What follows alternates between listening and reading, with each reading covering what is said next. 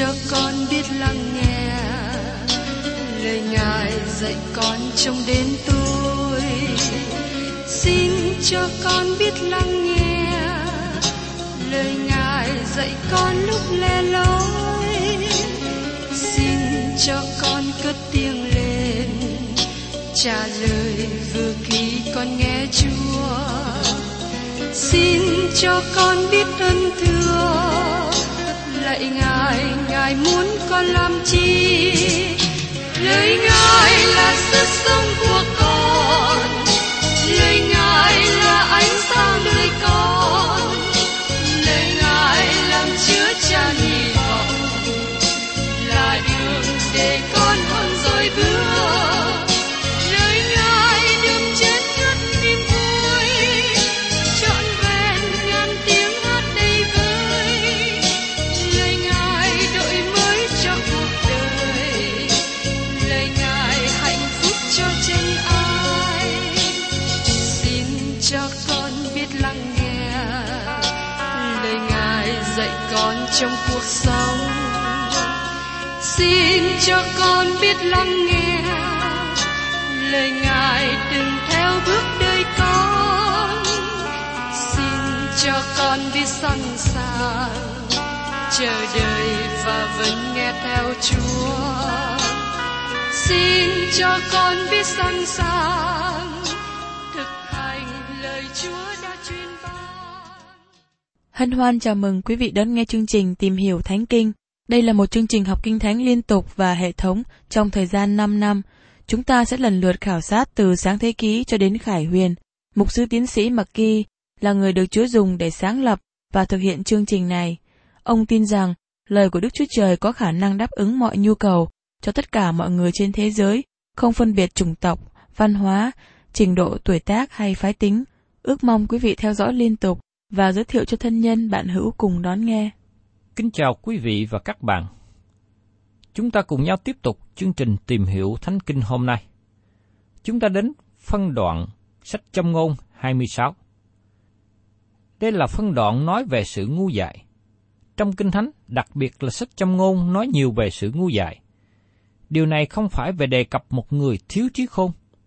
Đức Chúa Trời không nói về một người có tâm trí đơn sơ hay một người có tâm trí thấp kém.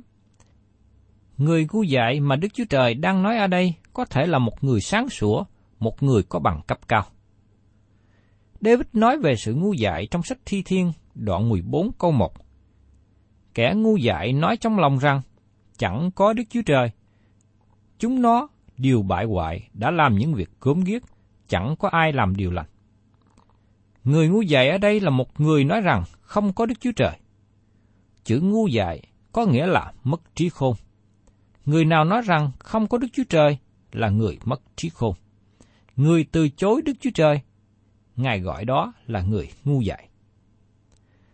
Bây giờ xin mời các bạn cùng xem ở trong sách Châm Ngôn đoạn hai mươi sáu câu một.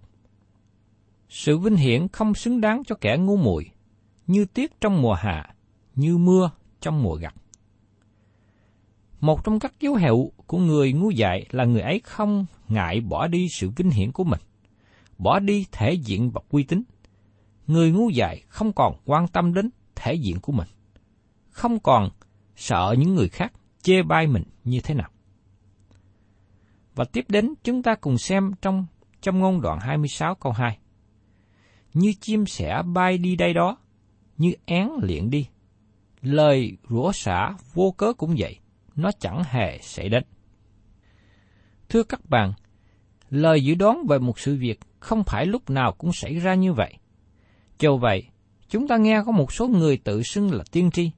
Họ nói cho chúng ta về một số sự việc có thể xảy ra trong vài năm tới. Có một vài điều xảy ra như dự đoán, nhưng họ không có sự khải thị từ nơi Đức Chúa Trời. Và thường khi lời dự đoán của họ sai. Trong khi đó, tiên tri của Đức Chúa Trời không bao giờ nói sai. Như được chép ở trong sách Phục Truyền Luật Lệ Ký, đoạn mười tám, câu hai mươi đến hai mươi hai nói như sau. Còn kẻ tiên tri có lòng kiêu ngạo, nhân danh ta nói điều chi ta không biểu người nói, hay nhân danh các thần mà nói, thì kẻ tiên tri ấy phải chết. Nếu ngươi nói trong lòng rằng, làm sao chúng ta nhìn biết được lời nào Đức Giê-hô-va không có phán? Khi kẻ tiên tri nhân danh Đức Giê-hô-va nói, ví bằng lời người nói không xảy đến và không ứng nghiệm, ấy là lời mà Đức Giê-hô-va chẳng có phán. Kẻ tiên tri đó bởi sự kiêu ngạo mà nói ra, chớ sợ người. Cho nên tôi và các bạn có thể phân biệt ra hai vị tiên tri, hay là hai hạng tiên tri khác nhau. Một số người tự xưng là tiên tri, tức là tiên tri giả. Họ chỉ đoán mò, họ chỉ dự đoán về những sự việc có thể xảy ra, và thường là những lời dự đoán của họ không đúng.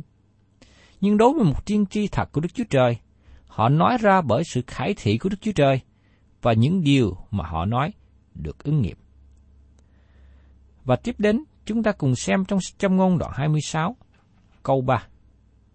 Roi nẹt dùng cho ngựa, hàm thiết để cho lừa, còn roi vọt dành cho lưng kẻ ngu muội.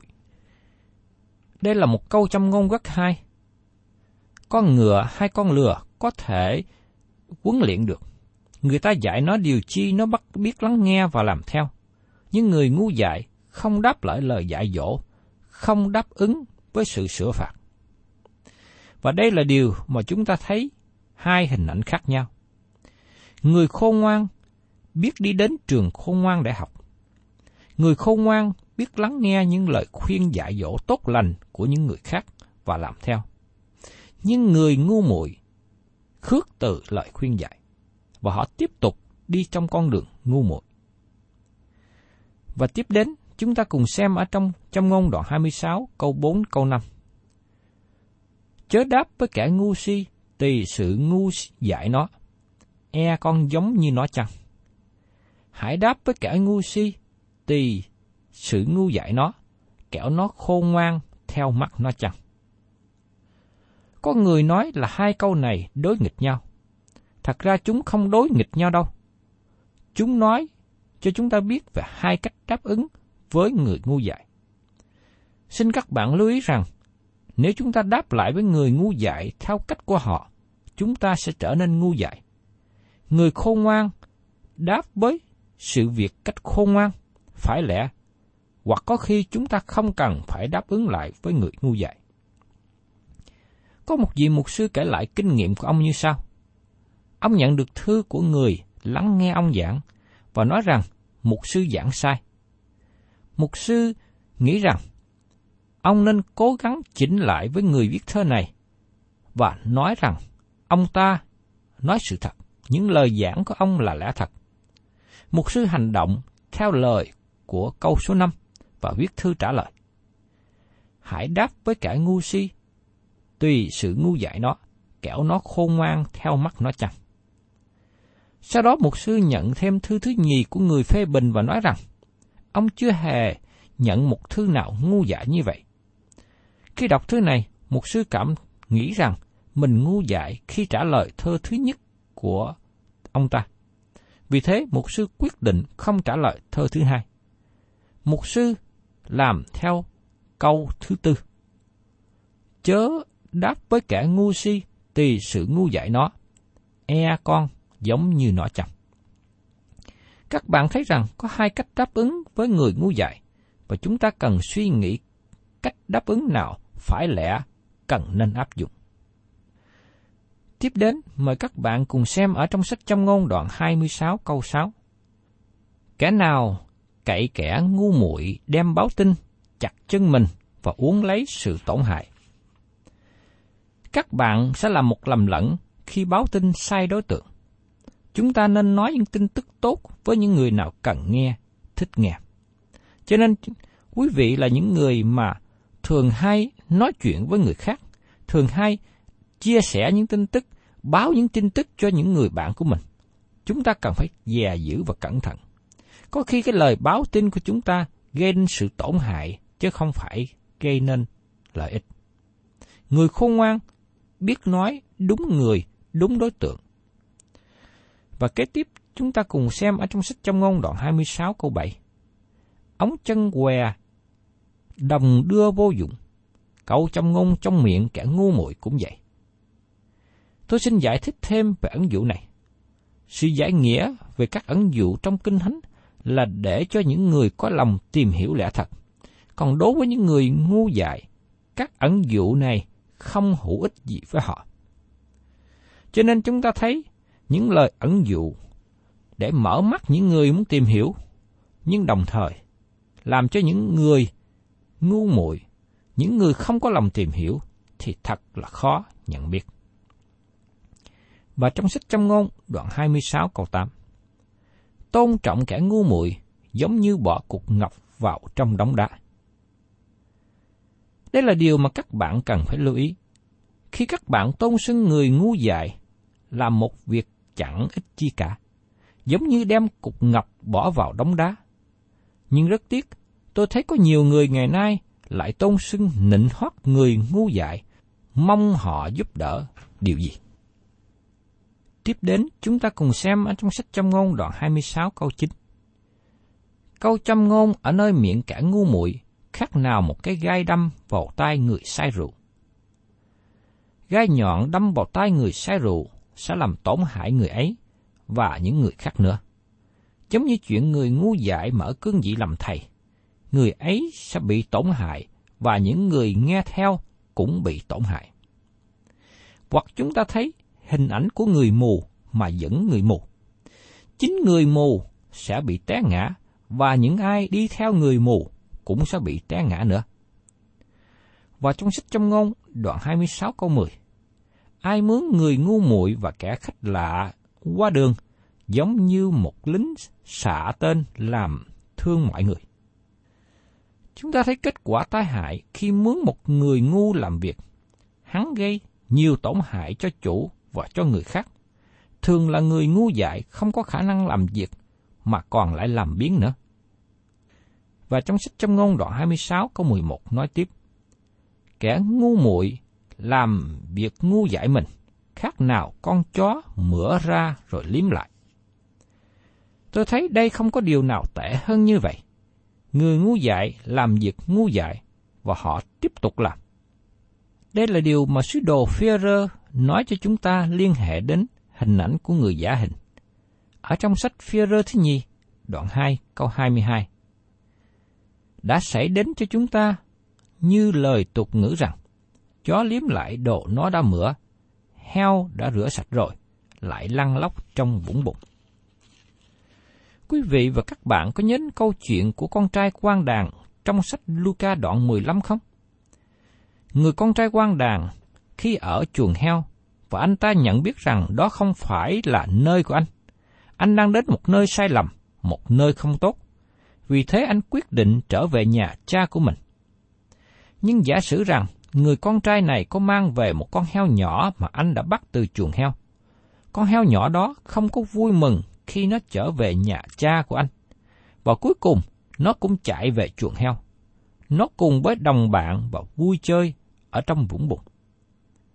Thưa các bạn, những người nào giả dạng là con cái của Đức Chúa Trời, những người giả hình thì sớm hay muộn cũng bị bại lộ. Đức Chúa Trời biết ai là con cái thật của Ngài. Có một người tín hữu không đi nhà thờ. Mục sư và chấp sự trong hội thánh đến thăm và khuyên ông ta tiếp tục đi nhà thờ trở lại. Ông nói rằng, ông không muốn đi, bởi vì trong nhà thờ có nhiều người giả hình. Nhưng chính ông ta là một tín đồ giả hình mà lại chỉ trích người khác là giả hình. Bởi vì nếu ông ta là con cái thật của Đức Chúa Trời, thì ông thường xuyên đến nhà cha thiên thượng để thờ phượng Ngài. Và tiếp đến, chúng ta cùng xem ở trong Châm Ngôn đoạn hai mươi sáu câu mười hai. Con có thấy người nào khôn ngoan theo mắt nó chăng? Còn có sự trông cậy cho kẻ ngu muội hơn là cho nó. Có một điều tệ hại cho người ngu dại, đó là người ấy cho mình cao hơn người khác. Chính vì thế, người ngu dại không chịu học hỏi thêm. Tôi nhớ đến hình ảnh của con ếch ngồi trên đống lục bình trôi dưới bờ sông mà nghĩ rằng mình cao hơn cả thiên hạ. Và trong Châm Ngôn đoạn hai mươi sáu, câu mười ba đến mười sáu nói tiếp. Kẻ biến nhát nói, có con sư tử ngoài đường, một con sư tử ở trong đường phố. Kẻ biến nhát lăn trở trên giường mình, khác nào cửa xây trên bản lề nó. kẻ biến nhát thò tay mình trong dĩa, lấy làm mệt nhọc mà đem nó lên miệng. Kẻ biến nhát tự nghĩ mình khôn ngoan hơn bảy người đáp lại cách có lý. Tại đây cho chúng ta nghe sự diễn đạt thêm về hình ảnh của người làm biếng, không dám đi đường vì sợ sư tử, ham ngủ, không muốn thức dậy đi làm, không muốn động đến ngón tay, đồ ăn trước mặt mà vẫn không muốn bỏ vào miệng.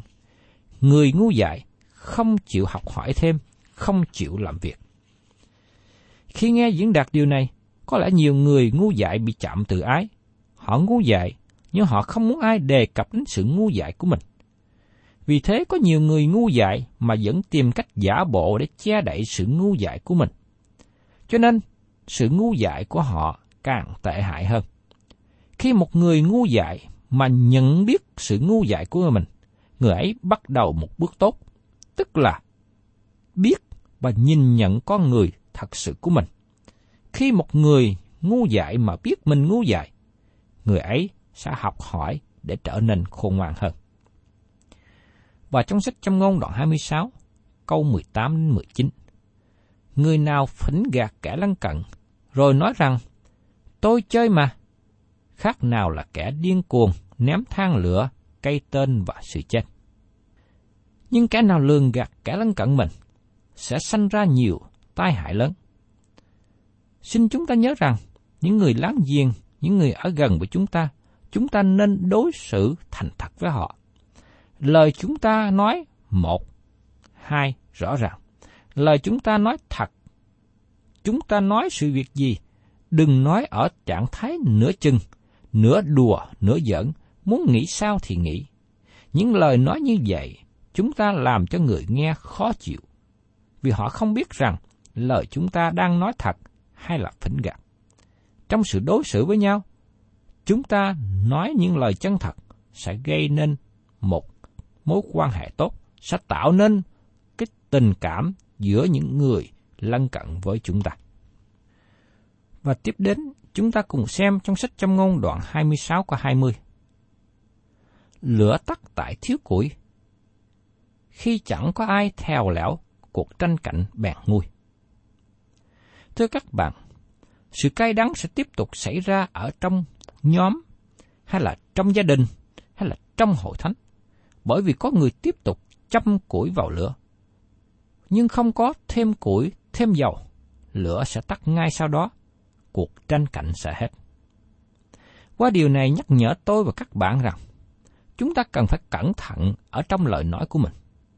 Và đặc biệt, khi chúng ta thấy rằng lời nói của chúng ta sẽ làm cho cuộc tranh cạnh, sự xung đột gia tăng, người khôn ngoan cần phải biết ngăn chặn, cần phải biết tránh né những điều đó, hầu cho tạo ra một cái sự hòa hoãn, một cái sự êm dịu trong mối quan hệ anh em với nhau.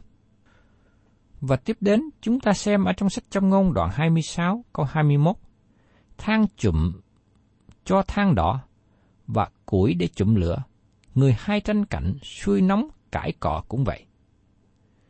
Có một số người thường xuyên gây rắc rối, xáo trộn trong hội thánh. Họ thúc đẩy, xúi giục người khác. Những người này không thích học hỏi lời của Đức Chúa Trời, dẫu rằng họ cũng giả vờ, ham thích học hỏi lời của Chúa. Và chúng ta xem tiếp ở trong sách Châm ngôn, đoạn hai mươi sáu, câu hai mươi hai. Lời thèo lẽo giống như vật thực ngon, vào thấu đến tận gan ruột. Nhiều người thích nghe chuyện xấu của người khác. Họ thích nghe nhiều chuyện. Nhưng rồi, có những điều họ nghe làm cho họ bệnh hoạn, gây cho họ sự tổn hại. Con cái thật của Đức Chúa Trời không muốn hay là không nên nghe chuyện xấu của người khác. Tiếp đến phần cuối của đoạn này, chúng ta có những lời rất là mạnh mẽ chống lại với người giả hình. Mời các bạn cùng xem ở trong sách Châm ngôn đoạn hai mươi sáu, câu hai mươi ba đến hai mươi tám. Môi miệng sốt sắng và lòng độc ác, khác nào bình gốm, bọc, vàng, bạc pha. Cả nào ghen ghét, dùng môi miệng nói giả đò, nhưng trong lòng nó nuôi sự gian lận. Khi nó nói ngọt nhạt thì chớ tin, vì trong lòng nó có bãi sự gớm ghiếc. Dầu sự ghen ghét ẩn náu trong tuồng giả bộ, sự gian ác nó sẽ bị lộ ra nơi hội chúng. Ai đào hầm sẽ té xuống đó, kẻ nào lăn đá, đá sẽ đè lại nó. Lưỡi giả dối, ghét kẻ nó đã chà nát, và miệng vua nịnh gây điều bại hoại. Có một số người công bố là có đức tin nơi Chúa Giêsu, nhưng họ thật sự không phải là con cái của Đức Chúa Trời. Chúng ta gọi họ là người giả hình, bởi vì họ giả bộ là con cái Đức Chúa Trời, trong khi thật sự không phải như thế. Họ là những người không tin, họ gây nên sự xáo trộn trong hội thánh và ngoài hội thánh. Tôi để ý và biết rằng những người giả vờ này không hề đóng góp tiền bạc cho công việc hội thánh.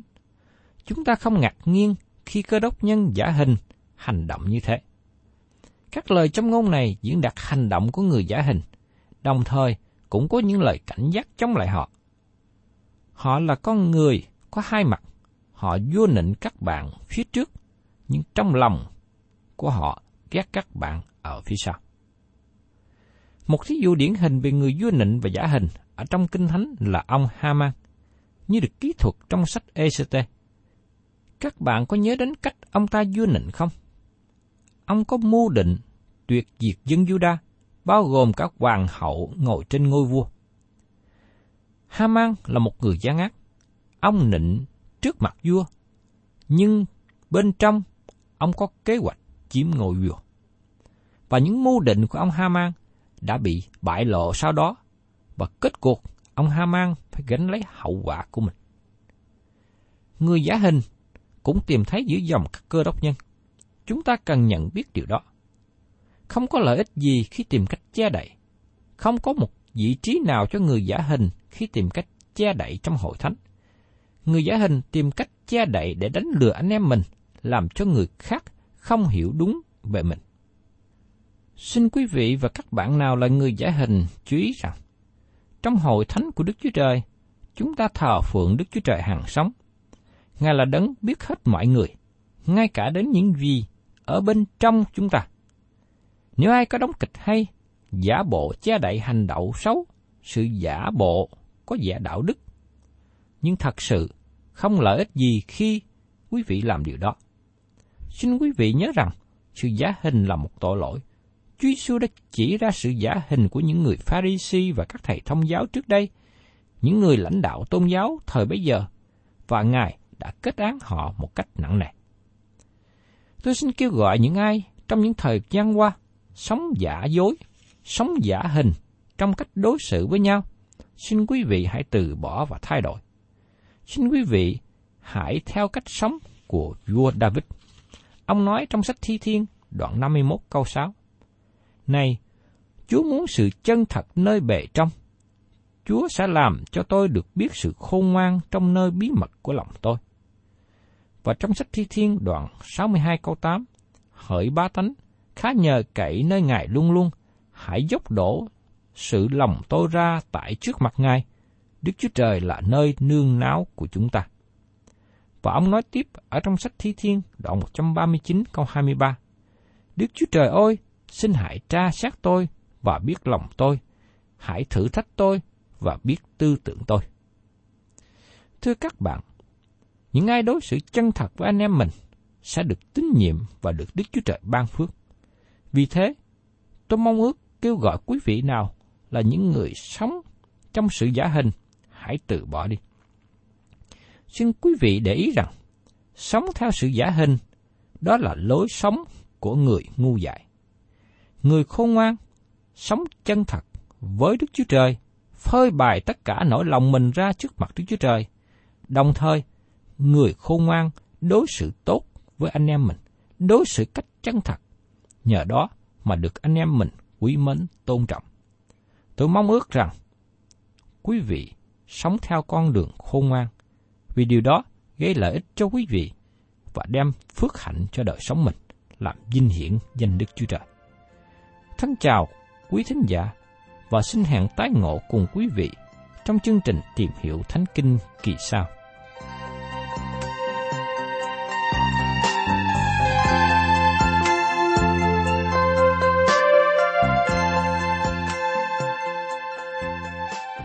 Cảm ơn quý vị đã đón nghe chương trình Tìm Hiểu Thánh Kinh. Nếu quý vị muốn có loạt bài này, xin liên lạc với chúng tôi theo địa chỉ sẽ được đọc vào cuối chương trình. Kính chào quý thính giả.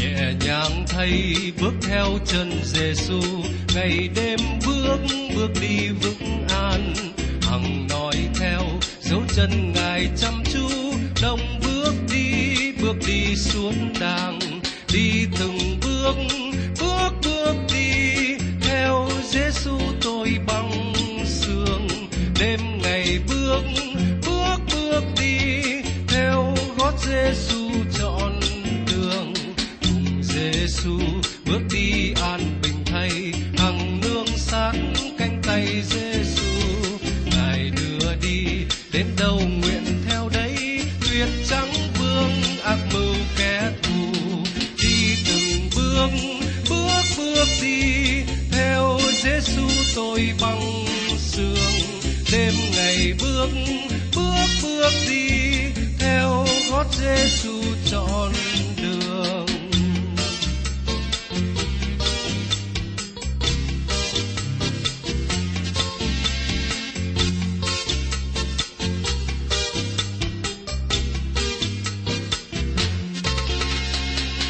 Giêsu bước đi không nhìn quanh, từng giây phút quyết vui bước theo, vượt đồi cao dấu thân này không cánh, từng bước tôi cứ thong thả trèo, đi từng bước bước bước đi theo Giêsu tôi bằng sương, đêm ngày bước bước bước đi theo gót Giêsu trọn đường, quyền gần hơn với Giêsu Ngài ơi, ngày đêm bước bước đi vững an, nhìn chăm chăm dấu chân Ngài đi tới, đồng bước đi bước đi xuống đàng, đi từng bước bước bước đi theo Giêsu tôi bằng sương, đêm ngày bước bước bước đi theo gót Giêsu trọn đường.